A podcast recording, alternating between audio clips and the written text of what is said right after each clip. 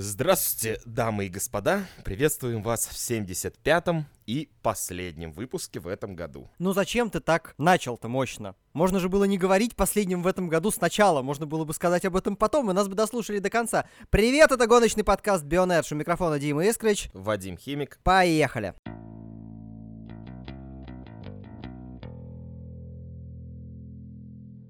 Это не только последний выпуск в этом году, раз уж ты начал так вещать, но и последний, о боже мой, наконец-то они заканчиваются, итоговый выпуск. Но сегодня мы будем обсуждать не только итоги гоночного года, с тех позиций, с которых они нам видятся, но и итоги нашего года. Но начнем, конечно, с гоночных. Ну ты там хотел мне позадавать какие-то вопросы, а то в последнее время только я людям вопросы задаю. Неправда. И я, кстати, не понимаю, по какой причине люди сочли, что вопросы Алексею Грушко тоже задавал ты, но это не важно. Нет, я не говорю, что все, но это было. Могу подвести один кратковременный итог нашего подкаста в этом году. Не только я говорю, что твой голос и голос Стива — это одно и то же. Ну, я совсем так не считаю, и вряд ли у кого-нибудь получится меня в этом убедить. Что думает на этот счет Стив, спросим потом. Как ощущения в целом от года? Ну, то есть... Бывают года опустошающие, после которых ты думаешь, что в следующем году гонки вообще не включишь. Бывают года, которые, наоборот, заставляют тебя всю межсезонье сидеть, сжав кулаки, типа каждые выходные, какого хрена у нас нет там привычных европейских серий. Как сейчас? Ну, во-первых, у меня не бывает ситуации, когда я досматриваю чемпионат и думаю, что в следующем году я даже не включу, потому что я очень хорошо понимаю, что следующий год все равно даст новую пищу, и все равно будут прикольные моменты. Я вообще не из тех упаднических людей, которые думают, что, о боже, мы все просрали, и раньше Формула-1 была лучше, колеса пахли приятнее, двигатели жужжали веселее и так далее. В этом смысле я оптимист. А так год, ты знаешь, я и до этого думал, когда мы писали итоговые выпуски, и сейчас над твоим вопросом думаю, и я не могу как-то вот однозначно сказать, плохой, хороший, нормальный. Вот он не то чтобы какой-то сумасшедший крутой. Не было ничего плохого, ну... Если мы не говорим про всякие трагические события, да. А потом придется, но да, пока которые, да, к сожалению, в этом году тоже были. Но если говорить про эмоции, то, в общем-то, ничего прям настолько вот неприятного и плохого да не было вроде в гонках. Ну, меня, как всегда, бесит Себастьян Феттель, но он меня бесит уже много-много лет, и маловероятно может случиться год, чтобы он меня перестал бесить. Шарль Леклер расцветает. У меня появился новый любимчик, потому что мой старый любимчик становится старый и скоро закончит карьеру. Надо было выбрать кого-то нового. Вот я выбрал Шарля. Могу сказать так. Я с оценкой сезона-то в целом согласен, но для меня этот сезон был очень важным, и я как раз очень сильно жду, что будет в следующем году. Но почему это так, придется объяснить позже, потому что сейчас это не укладывается в ту логику, в которой я задаю тебе вопросы. Но для меня этот год был чуть важнее обычных, в нем, на самом деле, много такого, не то что интересного даже, а очень запоминающегося произошло. Потому что я понимаю, что, по крайней мере, уж до следующего года я точно донесу как Гран-при Германии и Бразилии, так и Гран-при, например, Франции. Или Гран-при Австрии с долгим разбирательством. То есть моменты, которые, в общем-то, поганые, тоже были такой... нормальной силы, то есть тотальная скука, да, во французской гонке, и вот эта судейская ситуация во время Большого приза Австрии, они тоже настолько мощные, что они запомнились. Ты знаешь, я думаю, что судейский беспредел, если он не будет продолжаться, а я думаю, что он продолжаться не будет, я думаю, что эта штука к середине следующего сезона ты уже забудешь. По той простой причине, почему я думаю, что он, например, не будет продолжаться. Это же тоже интересно. Мы же обсуждаем итоги года и заодно ожидания от года грядущего. Я думаю, что тот человек, который находится у руля... Я опять забыл, как его зовут. Ты про Чейза Керри или про кого-то другого? Нет, который по гонкам. А, Майкл Масси? Да. Я думаю, что он разобрался, я думаю, что он собрал свою команду, я думаю, что он расставил все приоритеты, все точки и так далее.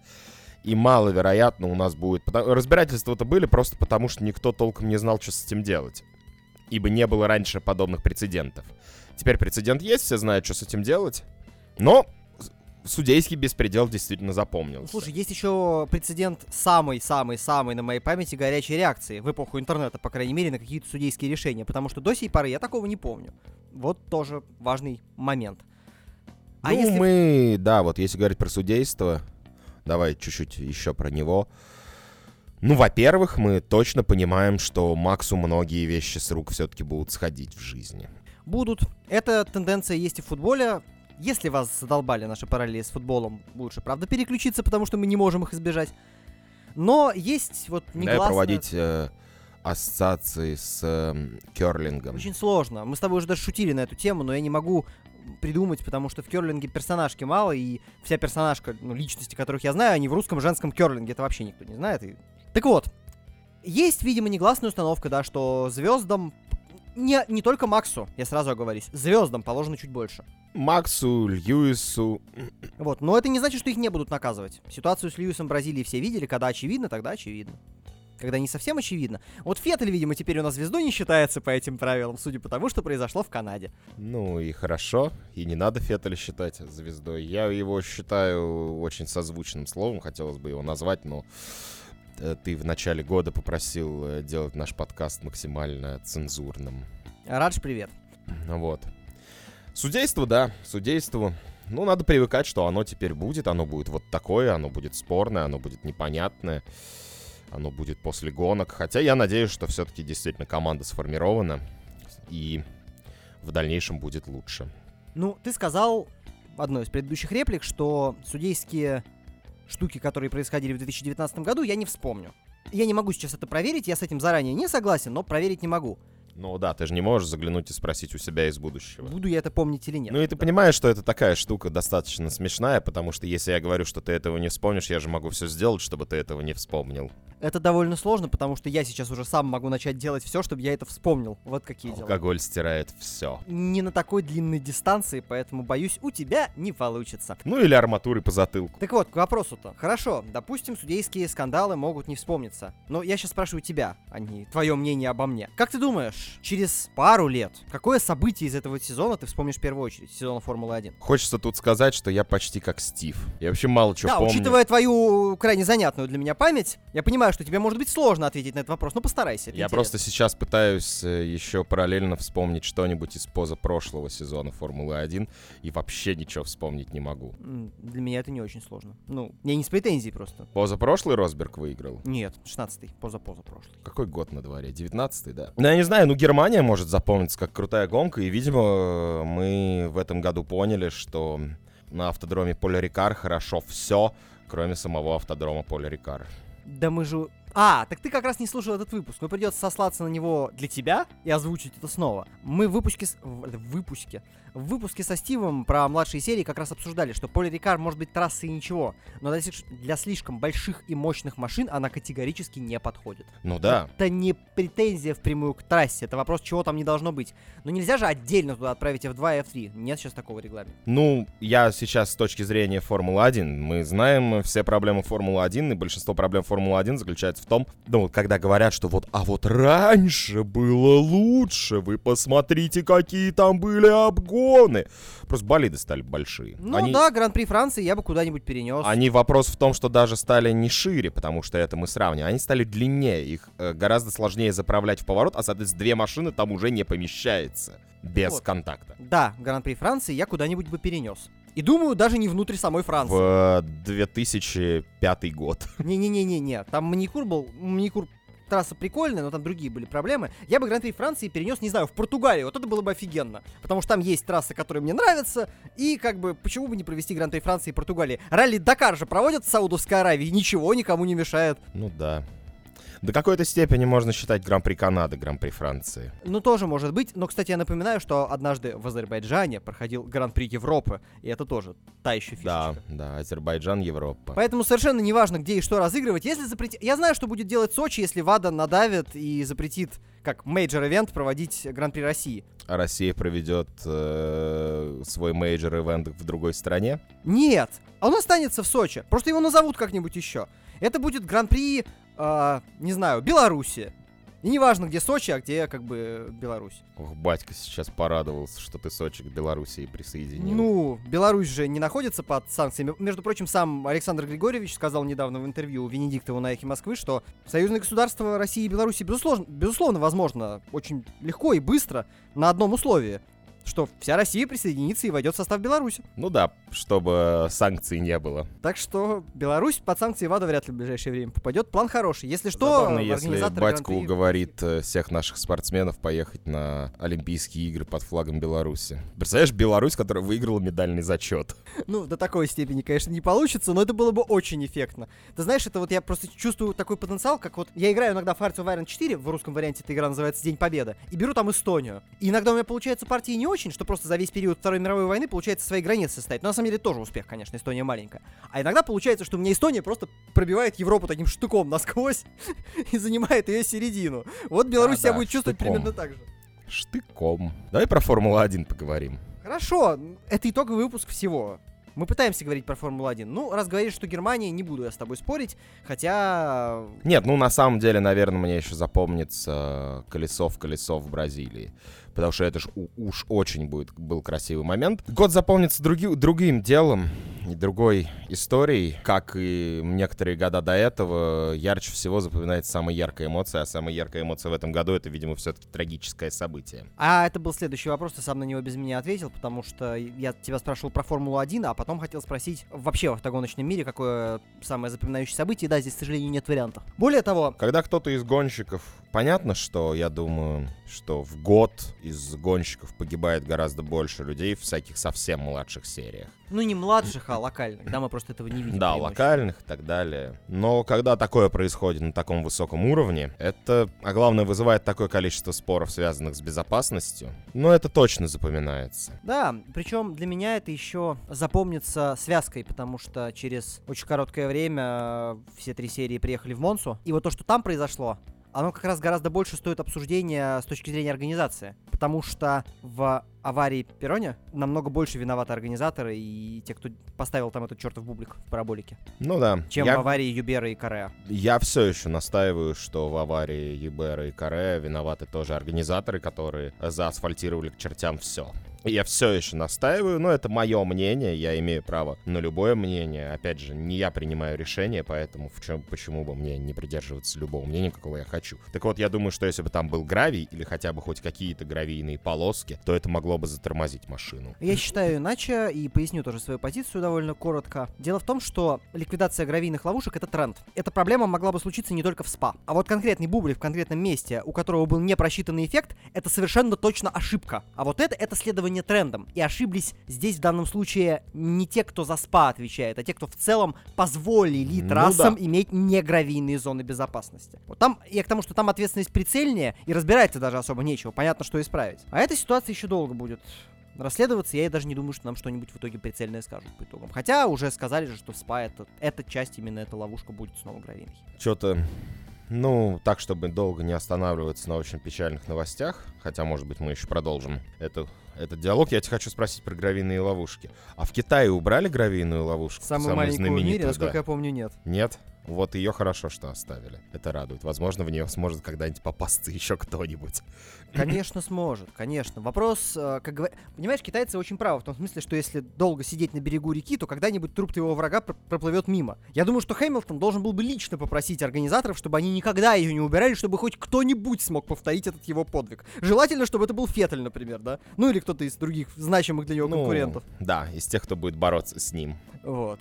Поэтому я думаю, что ее обязательно... Может, Гран-при Китая просто до тех пор не дожить, но это совсем другой вопрос. А так что-то хочется вот повспоминать, и как-то особо нечего. Ну, слушай, там из того, что происходило на питлейне, ну, прям каких-либо лютых обсеров с пидстопами в этом году я как-то вот не вспоминаю. Изи. Простите мне англицизм. Кубицу выпустили просто другую машину в Бразилии, причем совсем недавно было. Нет, ну выпустили в машину, это да, я имею в виду про всякие там надетые не те колеса, забытые вынести колеса, еще всякую дичь, которая бывало происходила. Нет, почему? Были проблемы... Сбитые механики. Были проблемы у Льюиса, но это был фейл имени самого Льюиса, потому что он в одном из последних поворотов, собственно, ткнулся, ну, там же, где и Леклер, и потом заезжал, и никто ничего не успел подготовить. Это выглядело так, если меня кто-нибудь когда-нибудь спросит, не знаю, это надо будет подводить итоги жизни, видимо. В тот момент, если кто-нибудь меня когда-нибудь спросит самый большой фейл на пидстопе, который ты видел, прежде чем я отвечу, я спрошу тебя. Вот самый большой фейл на пидстопе, который ты видел в истории Формулы-1? От гонщик или от пит-бригады, что важно? Ну, скажи, и от тех, и от тех. Ну, от пит-бригады это, конечно, Гран-при Европы 99, где Ирвайну не вынесли колесо. Вот. И, в принципе, в те же ноги история с Боттасом и другим колесом. Но здесь я не могу поставить этот фейл на тот же уровень, что с Ирвайном, потому что Ирвайну не только не принесли колесо, я знаю, из-за чего это технически могло произойти, они еще и очень долго после этого думали. А Боттасу просто, не сомневаясь, надели неправильные шины, и это немножко другой род ошибки, да? У Ирвайна было маразматичнее.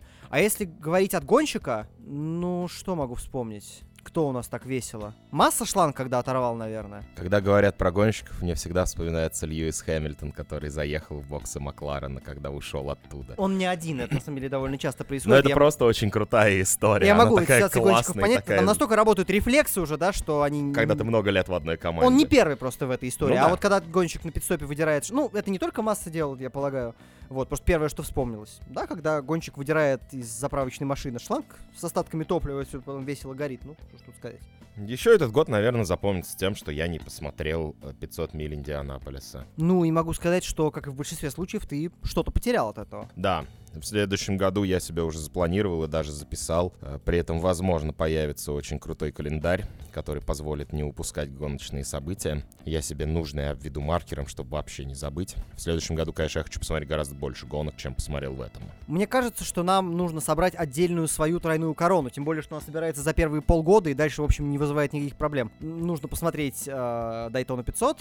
Нужно посмотреть Инди 500 и нужно посмотреть Лиман. Хотя я вообще собираю очень странную корону, потому что я продолжаю смотреть гонки на выносливость целиком в этом сезоне. Их у них же, ну, не цельный год, а сейчас половиночки. Ну, да. Я начал, пока удается. Я думаю, что я дотяну до Лимана и, в принципе, весь сезон гонок на выносливость посмотрю. Не знаю, подскажите мне, ты, Химик, вы, прекрасные наши слушатели, кем вы меня будете после этого считать? Если ты посмотришь все гонки? Да. Не знаю. Я тебя никем не буду считать. Я вообще тебя не буду считать, да. Ты один, зачем тебя... Или ты собираешься почкованием размножиться? Ты знаешь, мне кажется, для того, чтобы посмотреть все гонки на выносливость в сезоне, мне придется это сделать. Потому что однажды я основной захочу спать в неподходящий момент. Не, в следующем году, ну вот я говорю, одна из вещей про этот год, то что я очень мало гонок посмотрел. В следующем году я, конечно, хочу посмотреть, например, весь ДТМ. Я бы хотел в следующем году посмотреть побольше заокеанских гонок. Вот. Формулу я все равно смотреть не буду, потому что это говно электрическое. Вот. W-Series я и так в этом году смотрел. Это говно электрическое когда-нибудь надает этой F1 по щам, но это будет чуть попозже. Хотя она и не своими руками надает, но это отдельная история. Я никогда не устану защищать. Она не по щам надает, а электрошокером потыкает. О, как у тебя на работе, отлично. Так да. Вот, к следующему, наконец-то, вопросу, потому что мы уже начали сваливаться в свои итоги года, а я хочу немножко остаться еще в формульном поле. Что ты там хотел про формульные? Завершая более-менее блок итогов формульных, мне хотелось бы тебя спросить, чего ты помимо борьбы за титул хотел бы увидеть в следующем году в Формуле 1? Борьба за титул, понятно, это всем более-менее хочется. Чтобы уволили Клэр. Оу, это настолько для тебя важно, что ты ставишь это первым приходящим в голову?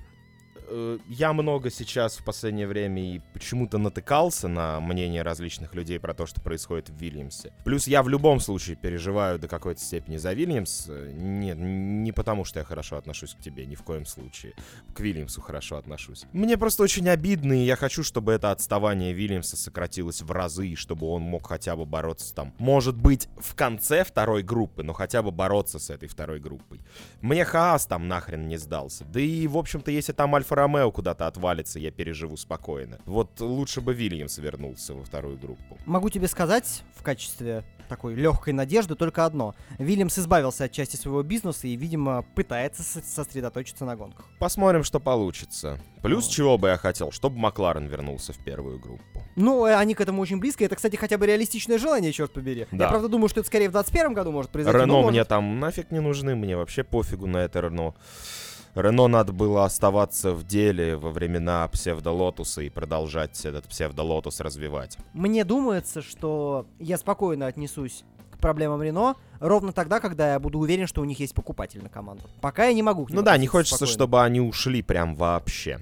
Ну вот, да, еще чего, конечно, хочется в следующем году, чтобы у нас скорее прибавилось количество команд и ни в коем случае не убавилось. Но пора уже все-таки понять, что F2 и F3 — это дивизионы. И выигравшая команда дивизиона F2 может подняться в F1. Я мечтаю об этом, но, к сожалению, цикл разработки, да, мешает этим мечтам воплотиться в реальность. Для этого F2 и F3 должны превратиться тоже в конструкторские чемпионаты, а этого нет сейчас. Да. Соответственно, и выбора, и выхода из такой ситуации нет. Что хочу, чтобы Астон Мартин пришел как заводской производитель, и у нас увеличилось количество заводов в чемпионате. Мы, конечно, когда-то с тобой обсуждали и рассуждали, почему заводы — это плохо в Формуле 1. Это было очень давно, и вообще это было, по-моему, в видеоформате. Но я все равно хочу, чтобы заводов прибавилось, потому что это увеличивает давление внутри вот этой вот группы концернов. Ну и примерно на том моменте, когда Дед Мороз уже очень сильно напрягся от твоих желаний, вот мы сделаем короткую паузу и дадим немножко радости вашим ушам и включим звук не такой противный, как наши голоса.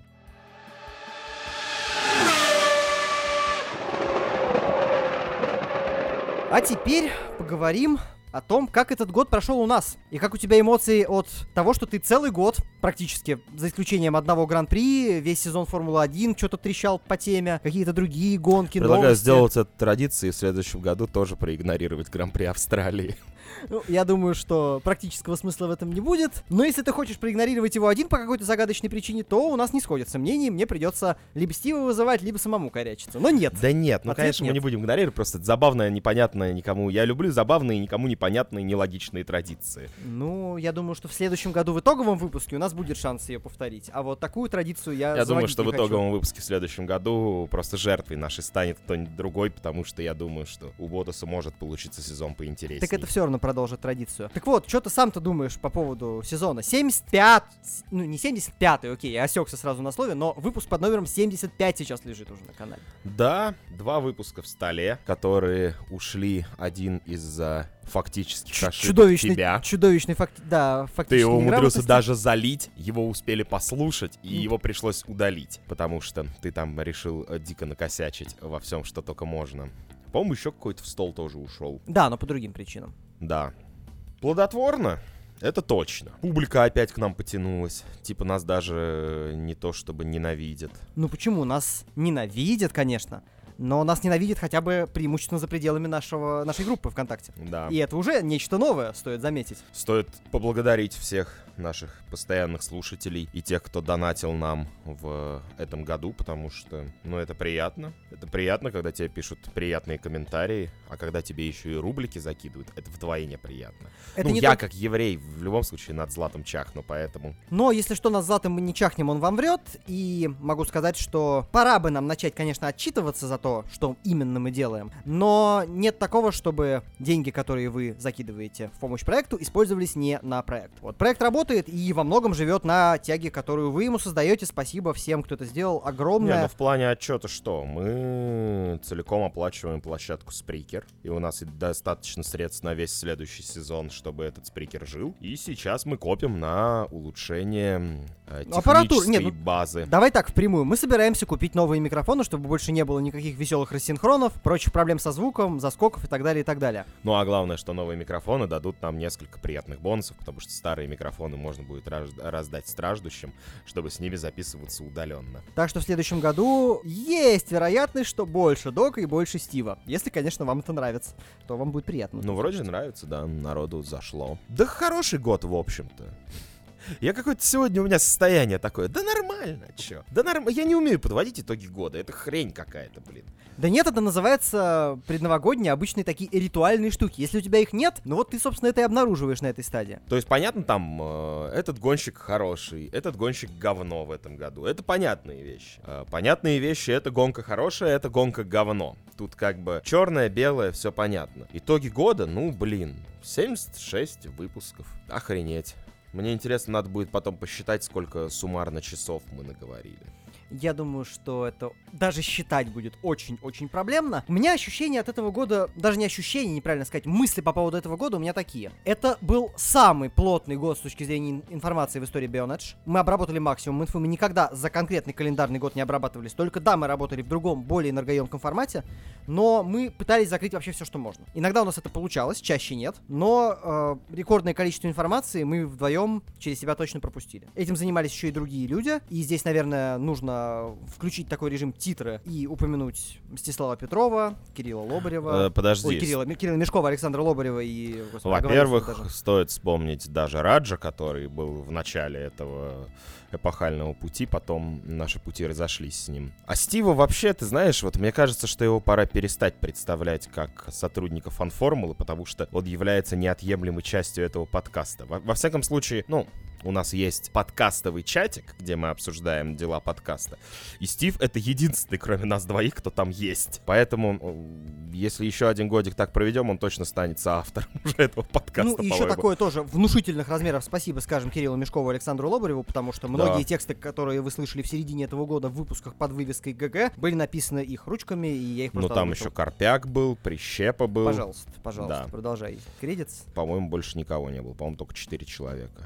Если кого-то забыл, то, пожалуйста, простите. Ну и, конечно, большое спасибо, скажем, Доку, он же Алексей Грушко, за то, что он нашел на нас время в конце года и ответил на наши вопросы. Это было событие. Да Док давно хотел поотвечать на вопросы, это мы с тобой лентяи. Ну ладно. Он давно хотел такой формат, осталось только сделать его удобоваримым по звуку и сделать этот формат, каким-то идею вложить в этот формат, чтобы это не просто разговоры. А вторая мысль, которая появилась у меня почему-то только в этом году, но, видимо, потому что я больше всего был вовлечен вообще во все гонки, которые только можно, больше, чем когда-либо. Это почему, собственно, Формула-1, а не что-нибудь другое? Я знаю, что на этот вопрос, например, Док или даже Стив, наверное, хотя здесь нужно уточнить, отвечают иначе. Точнее, они отвечают, какая нахрен Формула-1, есть куча вещей интереснее. Потому что мы хайпажоры. Если у тебя такое, это тоже неплохо, но у меня нет, такое. На самом деле, понятно, ты сейчас скажешь свой ответ, просто ты задал вопрос, я пробую на него ответить. Дело в том, ты понимаешь, я с удовольствием бы делал бы о каких-либо других гонках. Если мы говорим в принципе о гонках, потому что мы не говорим о том, что этот подкаст может стать о другом виде спорта. Все-таки мы любим гонки, любим, чтобы машинки в жум-жум и так далее. К сожалению, или к счастью, я не знаю, как оценивать это событие, но, в общем-то, на все остальные серии всем практически насрать. Только всякие гики смотрят младшие формулы, наскары и всякие индикары. Не только гики, есть часть публики, но в основном публика смотрит только Формулу-1. И если мы перестанем говорить о Формуле-1, начнем говорить, не знаю, о ралли-рейдах, у нас будет слушать примерно 3 человека. И то не факт, что это будет кто-то, кроме нас самих, в общем-то, троих. Да, про Индикар, конечно, наверное, побольше, про там и Наскар. Нас даже где-то в комментариях попросили итоги года в Наскаре, но, простите, мы ни черта в нем не понимаем. И, кстати, я предлагаю тебе целую огромную задачу на следующий год попробовать разобраться в Наскаре. Я боюсь, что это очень сильно пересечется в какой-то момент с Индикаром, и все-таки серию, о которой я знаю намного больше и за которой я слежу, я предпочту Наскару, в смысле просмотра. Нам придется обратиться к нашему мудрецу, который писал нам про Наскар, чтобы он нам устроил 10 видеоуроков по Наскару. Нет, нереально нужен ликбез, потому что в Наскаре я соображаю плохо. Я попробую посмотреть больше гонок, чем я посмотрел в этом году, безусловно. Я не пропущу Дайтону. Вот это все, что я могу пообещать насчет Наскара. Так вот, почему Формула-1? Потому что, да, эта система многие годы выстраивалась, но Формула-1 больше и масштабнее сейчас любой другой серии с точки зрения количества контента, который он создает. Формула-1 — это максимально желтые бульварные истории фоном вместе с гоночными событиями. Здесь я не очень согласен. Все-таки американские серии создают не меньше инфоповодов, просто они редко долетают через Атлантический океан. Но даже там они, как это сказать, то ли слабее подаются. Они есть. У них там вот эти разборки между гонщиками постоянно. Когда мы зачитывали тексты про Наскар, я там иногда охреневал просто. Кто-то кому-то за что-то там мстит, там какая-то дичь происходит, кто-то на кого-то охотится на треке. Вообще какое-то одище там творится. Просто эти инфоповоды редко долетают через Атлантический или через Тихий, смотря в какой части России вы живете. И откуда вам ближе до Америки. Но в любом случае, вот мое мнение, что Формула-1 еще как-то с этим работает. Все это еще дополнительно заворачивает и запихивает. И причем началось это не с Liberty Media. Началось это раньше, по большому счету. Это просто не подавалось в современной платформе, да, был там неудачный опыт Берни-ТВ, по большому счету неудачный был еще, но Формула-1 всегда с удовольствием кормила людей бульварщиной и продолжает это делать. И вообще-то это хорошо. Да, а что ты имеешь в виду под бульварщиной, я вот понять не очень могу. Скандалы, не связанные напрямую с событиями на трассе. Mm-hmm. Понимаешь, вот сейчас вроде бы такое затишье большое, сейчас Рождество и все такое, нужно о чем-то писать. Ну, всем... Рождественская гонка-то будет в этом году? Я не видел об этом информации, честно говоря, не следил за этим специально. Мне было бы стыдно ошибиться, но вроде бы нет. Но Рождество уже прошло, тем более. Ну, тем более, да. Настолько дерьмовый ивент оказался, что его просто не провели, или провели, и о нем просто никто не знает. Так вот, сейчас рождественская, в общем, все еще неделя, и писать особо не о чем, предсказуемо. На Формуле 1 находится. О чем сейчас написать статью про Индикар? Вот конкретно сейчас, я понятия не имею. Да и про Наскар, наверное, не справлюсь. Ребята тоже отдыхают. Формула-1 продолжает раскручивать то, что на фоне кучи просто событий не успели докрутить по ходу чемпионата. Например, сейчас вышло 3, по-моему, статьи на разных ресурсах про развод Боттаса. И причем они это буквально, они же не просто пишут. Единственное, что было симпатичное в Боттасе, это его жена. Да, и он разводится. Но они же пытаются... Люди, которые написали статьи, сорян, кредитов не будет, потому что я не запомнил ни одного автора. Ну, я специально и не смотрел. Они пытаются это пристегнуть к его результатам в будущем году. Что вот, он развелся, теперь он все сможет. А что с личной жизнью Льюиса Хэмилтона? Ну, мы о ней не знаем. Когда-то была женщина, и мы ее видели. Да. Потом они разошлись с этой женщиной, и все. Не, ну с Рианной его видели в какой-то момент. Это уже после же Шерзингер было. Ну, это просто по цвету кожи они кучкуются. Ни одного выпуска без расизма. Бионердж. Я бы дотянулся как-нибудь, причинить тебе какую-нибудь физическую боль, но я не могу дотянуться. Не знаю, что у Льюиса Хэмилтона с личной жизнью. Но знаем, что Боттас разводится. Вот, это знаем. Возможно, Боттас разводится ради Льюиса, и на самом деле его планы совсем не связаны с этим, и... то есть еще немножечко гомофобии добавим к расизму. Да нет, при чем тут гомофобия? Никакой фобии в этой фразе нет, я просто это предполагаю, боже мой. Гомофилии? Но если фобии нет, то есть филия. Очень сложное слово, как-то не думаю, что я с ним даже сталкивался. Не знаю, потому что слово новое. Господи, вспомнил слово, которое шиппинг это называется, успокойся, все, есть для этого слова. Да ладно. Ну, разводится и разводится, как это повлияет на его спортивные результаты? Какая разница, об этом можно написать, а я об этом не без интереса прочитал. Люди строят теории заговоров сильнее, чем я. Вы просто очень странные людишки, которые любят все эти теории непонятные. На самом деле, я их зачастую не люблю, когда они написаны очень на серьезных щах или скучно. Вот тогда я их не люблю. Мне кажется, что теория заговоров — это исключительно развлекательный контент, который, если ты делаешь, делай его с огоньком. Всерьез к ним не отношусь, само собой, я просто люблю их лепить. Вот мы и узнали все про тебя и про Боттаса. Все, в следующем году можно не приходить на эфиры. Боттас может не приходить. В этом году он и так не стал посещать наш итоговый выпуск про гонщиков, и в следующем году может тоже не посещать, тем более у него нет теперь красивой жены. Но мы еще не знаем, кому в следующем году будет передана премия тишины имени Бионедж. Да, отличная премия. Да... Да-да, отлично сказал. Формула-1 генерирует и генерирует, но это скорее уже журналисты высасывают все инфоповоды, которые только можно, потому что им же надо что-то писать, потому что им же надо как-то отрабатывать свои зарплаты. Потому что если в течение пары месяцев Формула-1 не будет вообще ничего не писать, это будет очень странно. Ну и плюс есть люди, которым действительно это интересно. Ведь я пришел смотреть Формулу-1, конечно, маленьким мальчиком, да, но меня тогда, вот, во-первых, совсем не интересовала техника, кроме эстетической компонента. Во-вторых, я действительно вычитывал, хотя мне было, в общем, должно было быть до лампочки, я вычитывал все их эти жизненные истории в журналах, которые тогда издавались. Мне было интересно, я сам заходил в Формулу-1 именно с этого, но сейчас, чем больше, чем старше становился, чем больше я разбирался, я почему-то забыл о том, что есть еще эта штука. И вообще-то, когда я был маленьким, я был умнее, что? Я не находил тогда ничего зашкварного в том, чтобы интересоваться этим. А сейчас почему-то вот у меня... Ну, блин. В какой-то момент сейчас, в общем-то, описал очень простую вещь, что помимо спортивной составляющей есть еще люди, у которых есть свои истории, которые тоже интересны внутри этой спортивной составляющей, потому что, естественно, их истории влияют на их спортивные достижения. По такому принципу все байопики делают. И вот недавно тоже сделали по такому же принципу, но мы уже высказали наше мнение об этом байопике. А полный разбор будет чуть попозже, когда DVD подвезут. Мы все еще рассчитываем на него и ждем. Что-то я даже не знаю, что добавить. Год классный. Мне нравится, что мы вернулись с тобой в эфир. Мне нравится, что мы что-то говорим. Что нам остается в этом итоговом выпуске? Поздравить всех наших слушателей. Мне остается еще сделать вывод. Ты меня перебил и не дал его сделать. Из моей предыдущей мысли я хочу всем такое сообщение небольшое отправить. Если вы любите Формулу-1, мне лично не особенно важно, за что вы ее любите. Я обязательно постараюсь сделать так, чтобы и тем, и другим, с какой бы стороны вы ни заходили, с гиковой или с такой, больше бульварной, я постараюсь сделать так, чтобы всем все равно было интересно на Бионердж. Ох, какой ты молодец, а, будет стараться он. Ну, старайся. А еще знаешь, мне почему-то теперь хочется постараться сделать, чтобы у тебя ничего не получилось. Ну, такие старания, я думаю, можно тоже проявлять, это тоже будет не безинтересно. А еще, чем помогает страна, которая касается личной жизни гонщиков, она помогает в скучные сезоны, потому что все равно есть хоть что-то, о чем можно разговаривать. Не знаю, каким будет год 2020 для Формулы-1, но в Бионердж он точно не будет скучным, это я не сомневаюсь вообще.